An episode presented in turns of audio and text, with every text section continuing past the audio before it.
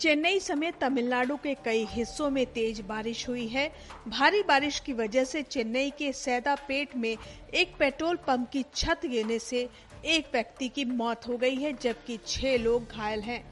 मृतक का नाम कंदसामी है, जो पेट्रोल पंप का ही कर्मचारी बताया जा रहा है। चेन्नई पुलिस ने इसकी पुष्टि की है।